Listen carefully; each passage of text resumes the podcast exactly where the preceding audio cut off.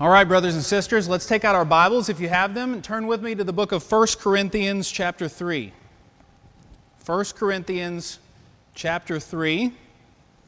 We have been going chapter by chapter, verse by verse through this book of 1 Corinthians, and this morning we come to chapter 3, verse 16 here in just a moment. 1 Corinthians 3, verse 16. Now, I don't know if anybody else in here is like this, but I have always been absolutely fascinated by symphony music. I could go sit and watch a symphony orchestra play, even not knowing anything about what they're going to play, and just be fascinated the whole time. And I think this comes from as I grew up and I was watching movies, I would always notice the musical scores behind the movies themselves. I would always notice the, the symphony music in the background that the composer used to score the movies. And you've heard a lot of these. Some of these are very famous. You might know the name John Williams, who did the music to Star Wars and uh, Indiana Jones and Jurassic Park and things like that. He's probably the most famous one. But in those movies, the composers who make the music behind the movies, they'll use what they call themes. Themes that come up again and again as auditory cues for us as we're watching the movie. And so, as we see visually, they also want to cue us in with our ears, with what we hear, to what we're seeing on the screen. And so, for example, most often this is a theme for a character in a movie. And every time you see that character, his, his theme will play in the background. For example, you all know whose theme this is. Dun, dun, dun, dun, dun, dun, dun, dun, dun, right? That's the theme for Darth Vader. And every time he shows up in the Star Wars movies, his theme plays. But you can also have themes for other things, not just people. You can have themes for a, a certain thing in the movie. For instance, my favorite movies, The Lord of the Rings. There's a theme for the, the ring itself, right? Da, da, da, da, da, da, da, da. You know that? Seen The Lord of the Rings? There can be a, a theme for a group of people, there can be a theme for a place, all kinds of themes that composers use in movies, and they use them over and over again. But this is not just in movies. You hear this in famous symphonies from classical composers like Bach and Mozart. I'd say every single one of us can recognize the opening theme of Beethoven's Fifth Symphony. Dun dun dun dun dun dun dun right? And what Beethoven does is he takes that theme, he introduces it right away, and then throughout that movement, he'll play variations on that theme. You'll hear that same theme and you'll recognize it, but it'll sound a little different each time. Perhaps it'll be faster or quieter or in a different key, right? Composers do this all the time. Themes that flow throughout an entire work. And the same is true for the Bible. In Scripture, we find themes that flow throughout the entire story. You see, this, this Bible that we have, this is one story. These are not 66 unrelated books mashed up together. It's one story from one ultimate author. And one of the ways that you see that that is the case is by tracing a theme throughout the story of Scripture from beginning to end. Sometimes this is called biblical theology. And I'm not just referring there to theology that is faithful to the Bible, but biblical theology is the practice of tracing themes throughout the story of Scripture. Perhaps it's the theme of sacrifice. Think about your Bibles. You can see how that, that theme is carried from beginning to end. Or the theme of the fact that we're saved not by works, but by grace through faith. Or the theme of God making covenants with His people. Well, today we're going to be looking at a theme that we can find throughout Scripture from beginning to end, and it's the theme of temple. The temple in the Bible is the place where God's holy presence dwells among sinful human beings. I want you to remember that as we go through this theme and throughout this sermon. The temple in Scripture is the place on earth where God's holy presence dwells among sinful people. So let's come to our text today, Paul's words to us from 1 Corinthians 3, starting in verse 16. Paul writes, Do you not know that you are God's temple and that God's Spirit dwells in you? If anyone destroys God's temple, God will destroy him. For God's temple is holy, and you are that temple. Now, this morning, we're going to look at some of the lessons that we need to take away from those two verses. But before we do, we're going to do some biblical theology together. We're going to trace the theme of temple throughout the story of the Bible from beginning to end. And I want you to go on this, this journey with me mentally. Because in Scripture, it starts all the way back in the book of Exodus. Now, don't worry about turning to all of these references because you won't have time. Just stay in 1 Corinthians. But let's think all the way back to the book of Exodus. The people of Israel are delivered from the hand of Pharaoh as slaves. God delivers them with the 10 plagues, right? You remember the 10 plagues? You remember the, the miracle God did at the Red Sea, the parting of the Red Sea, and how they came through it, and then He closed it back over on Pharaoh and his armies. But then once they're through, God leads them to the foot of Mount Sinai. And at Mount Sinai, God gives His people the law, the Ten Commandments, and in Exodus chapters 25 and 26, he gives them detailed, command, detailed commandments and instructions on how to build a tabernacle. The tabernacle in the Old Testament was a tent that the people of Israel camped around. And as they wandered throughout the wilderness, they were to set up this tent in the middle. More important than all the other tents, this tabernacle would be the place where God would dwell amongst his people. God's presence would dwell in this tabernacle if they built it to the Lord's exact specifications. If only certain people were to go in and minister there, the Lord would dwell among his people. The tabernacle was like the temple before the temple. It's like a, a, mobile temple that they could pack up and move and set it down whenever they, they camped in a different place as they were wandering through the wilderness. It's the first instance of what we would call a temple in the Bible. But then we come to 1 Kings chapter 6 through 8, where King Solomon builds the temple in Jerusalem. You remember this? David had it in his heart. King David had it in his heart to build a temple for the Lord. David said, I'm living in a palace, and the ark of the covenant of God lives in a tent. It dwells in a tent. We've got to give something better to God. And God comes to David, and God says, David, it's good that you had it in your heart to do this, but you will not be the one to do it. Your son Solomon will build me a temple. And so in 1 Kings chapter 6 through 8, we see exactly that. King Solomon, having taken over the throne from his father David, builds the temple. It's the most magnificent and ornate piece of architecture the world had ever seen up to that point.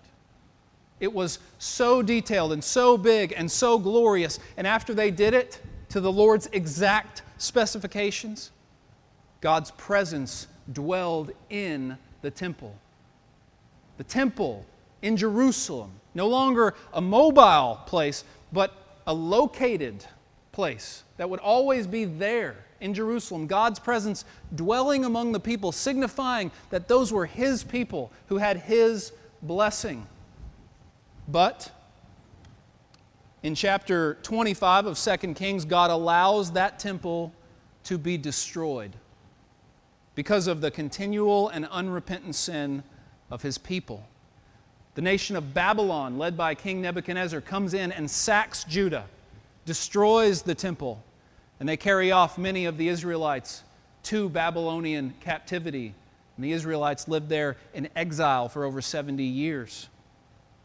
While they were there, Ezekiel, the prophet Ezekiel, prophesies in the book of Ezekiel that one day the temple will be rebuilt and God's glorious presence will return to it. We find this in Ezekiel chapters 40 through around 48.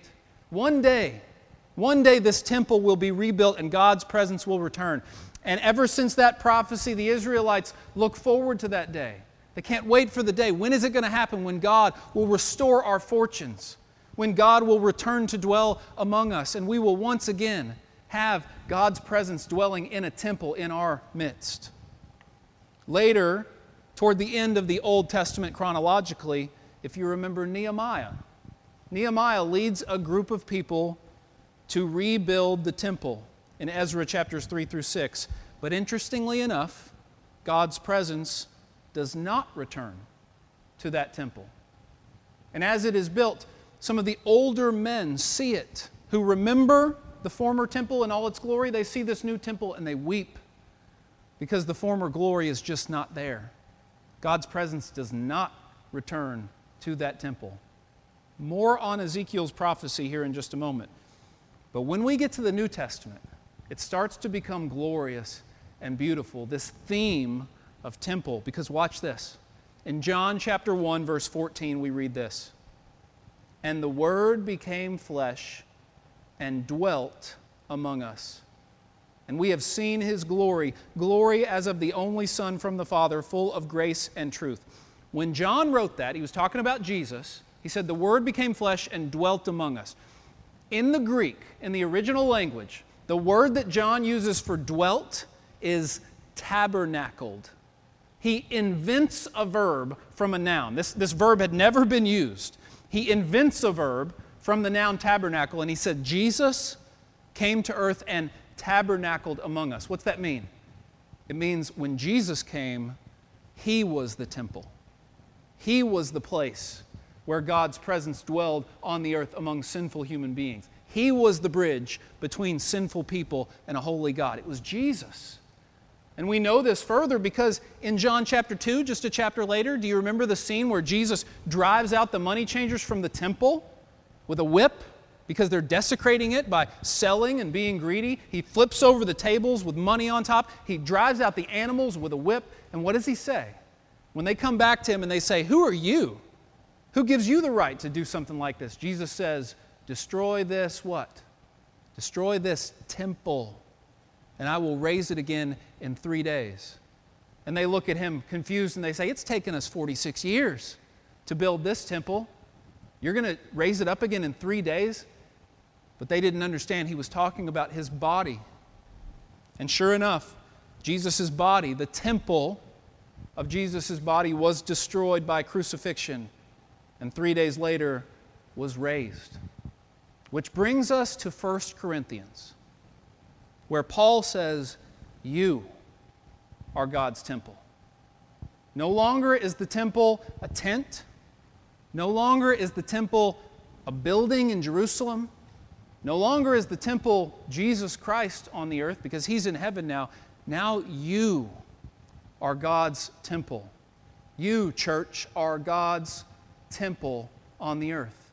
The church is the place where God's presence dwells among sinful men. The church of Jesus Christ is the bridge now between sinful humanity and a holy God.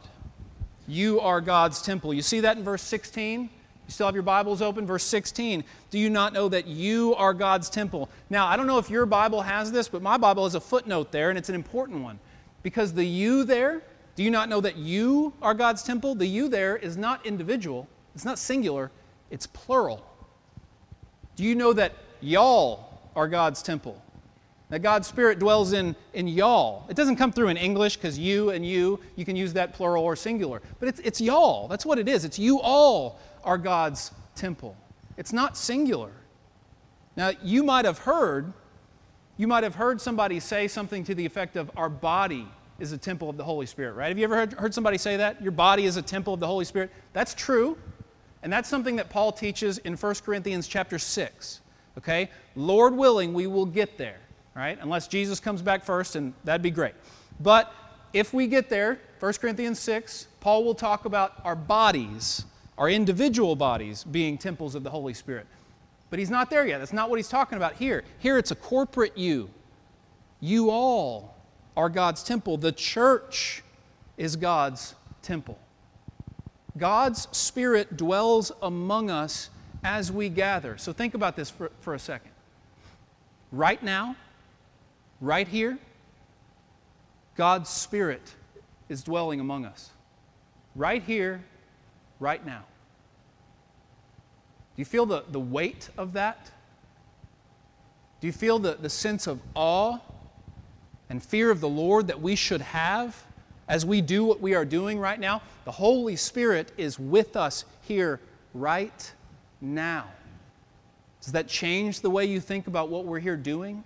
He is with us here right now in a way that He will not be with us when we disperse here in just a little while.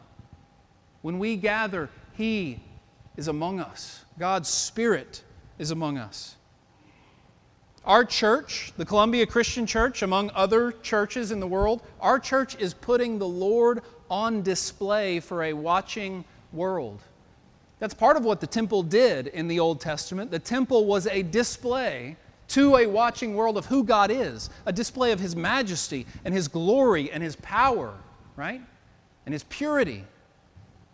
Our church, now in the new covenant, our church is a display to a watching world of God Himself. And so the question is are we giving them an accurate picture of who God is? What about it, church? Are we giving the world an accurate picture of who God is? This passage does not just apply to us as individuals, it applies to the body of Christ corporately, all of us together. Are we giving the world an accurate picture of who God is? Now, notice verse 17. Verse 17 is a stern warning, and we need to feel it as such. Verse 17 if anyone destroys God's temple, God will destroy him. For God's temple is holy, and you are that temple. Now remember, he's not talking about your bodies here. This does not mean that God will destroy anyone who destroys his own body. What he's talking about here is that God will destroy anyone who destroys his church. God will destroy anyone who destroys his church. God takes his church supremely serious. Remember, Paul, here in Corinthians, is writing to the church at Corinth about divisions in the church. So think about verse 17 in light of divisions in the church.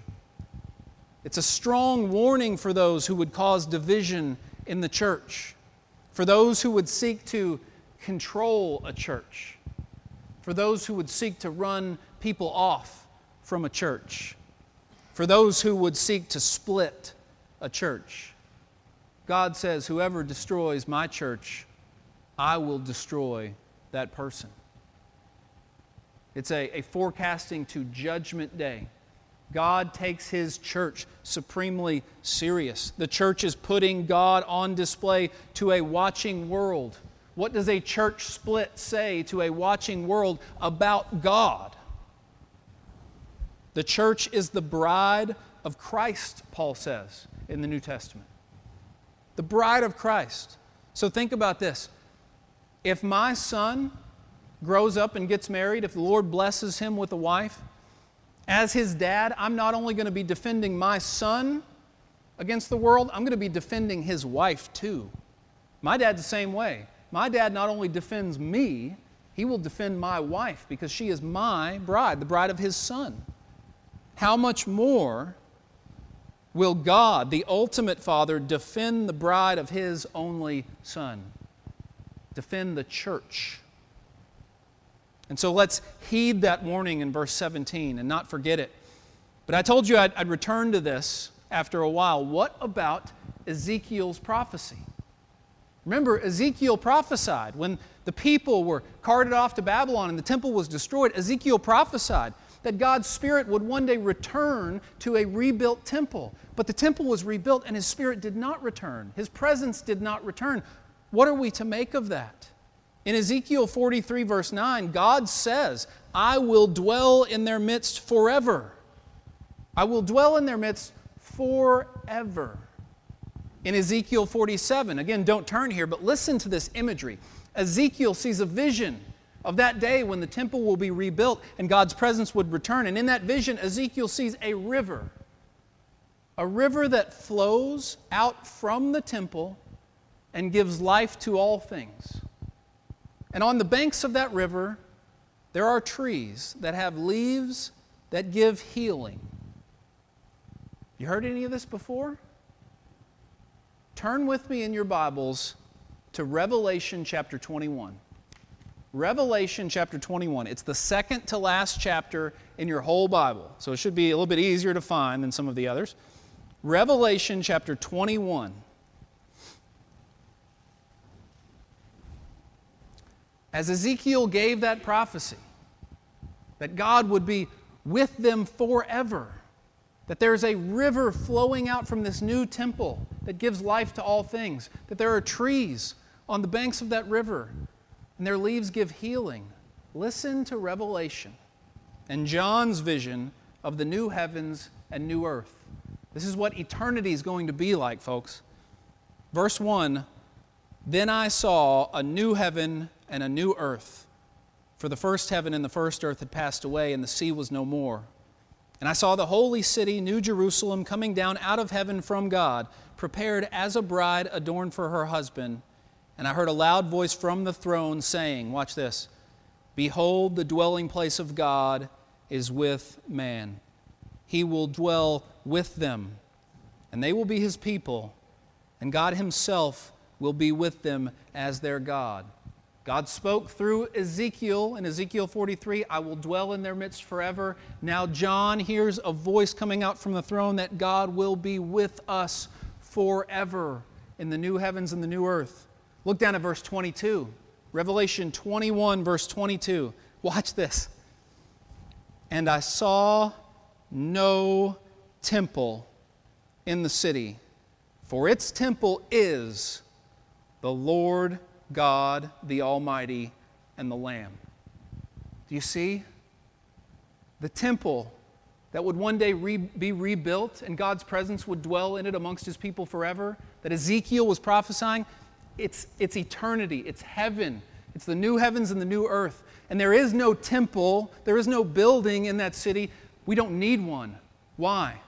Because the temple is the place that bridges the gap between sinful humanity and a holy and righteous God. But in the new heavens and the new earth, there will be no more sin.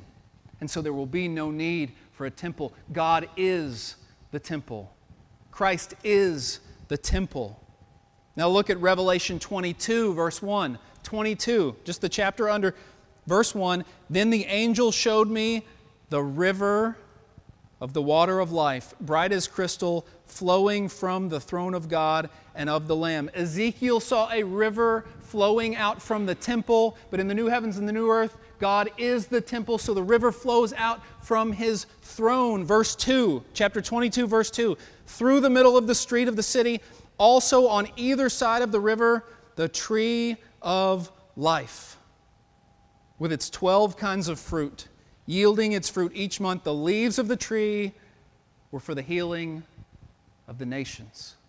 Ezekiel saw trees on the banks of that river coming out from the, the temple, and the leaves of those trees were for the healing of people. Ezekiel 47, and now in the new heavens and the new earth, what tree is there? the tree of life. You remember the tree of life?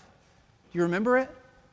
In the Garden of Eden, there were two prominent trees. One was the tree of the knowledge of good and evil. Don't eat from that tree. But the other was the tree of life. When God kicked Adam and Eve out of the garden, do you remember? He put an angel with a flaming sword going back and forth at the edge of the garden. Why? He specifically says to guard the way back to the tree of life. No longer could they eat from that tree and live forever. But in the new heavens and the new earth, we see it yet again the tree of life, free access for all. The healing of the nations is in its leaves, and we will live forever with God as our temple, God Himself, the river of life flowing out of His throne. Do you see how clearly John is making it that Ezekiel's prophecy was not for some time here on earth. It's for the new heavens and the new earth. We are not waiting for a temple to be rebuilt in Jerusalem today. We are not waiting for God's presence to fill a temple in Jerusalem today. We are waiting for the new heavens and the new earth, where God will be our temple, where the tree of life will be there. All of those elements are there in Ezekiel's prophecy and in John's vision of Revelation. God is making it clear for us. Are you looking forward to that day? Do you have it in your heart that you know where you will spend eternity? Will you be there? When you face the judgment seat of Christ, will He say, Well done, good and faithful servant, enter into the glory of your Master, enter into this? Are you sure that He's going to say that about you? Do you have confidence that on that last day, when you hear Him pronounce your eternal fate? Do you have confidence what he will say? Because once he pronounces it, there will be no second chance. That will be it. where will you spend eternity? The temple is God's presence dwelling amongst sinful human beings. Right now, you are that temple. If you are a Christian, if you are part of God's church, the body of Christ, you are that temple together. But one day there will be no more need for a temple because there will be no more sin. And there will be unhindered fellowship between sinful us and God and Christ. Here in just a moment, Dwayne's going to play on the piano, and we're going to give a few moments for everybody to respond to God silently on your own, individually. What has God laid on your heart just now? What has God caused you to see in your heart, with the eyes of your heart? What is God convicting you about right now? We're going to give you a chance to respond to Him in prayer privately. And then, after we have those moments of prayer and private reflection, we're going to have a time where we're going to give the opportunity for anyone who wishes to to respond publicly. But before we do that public response time, we're going to have this time of private response. Dwayne.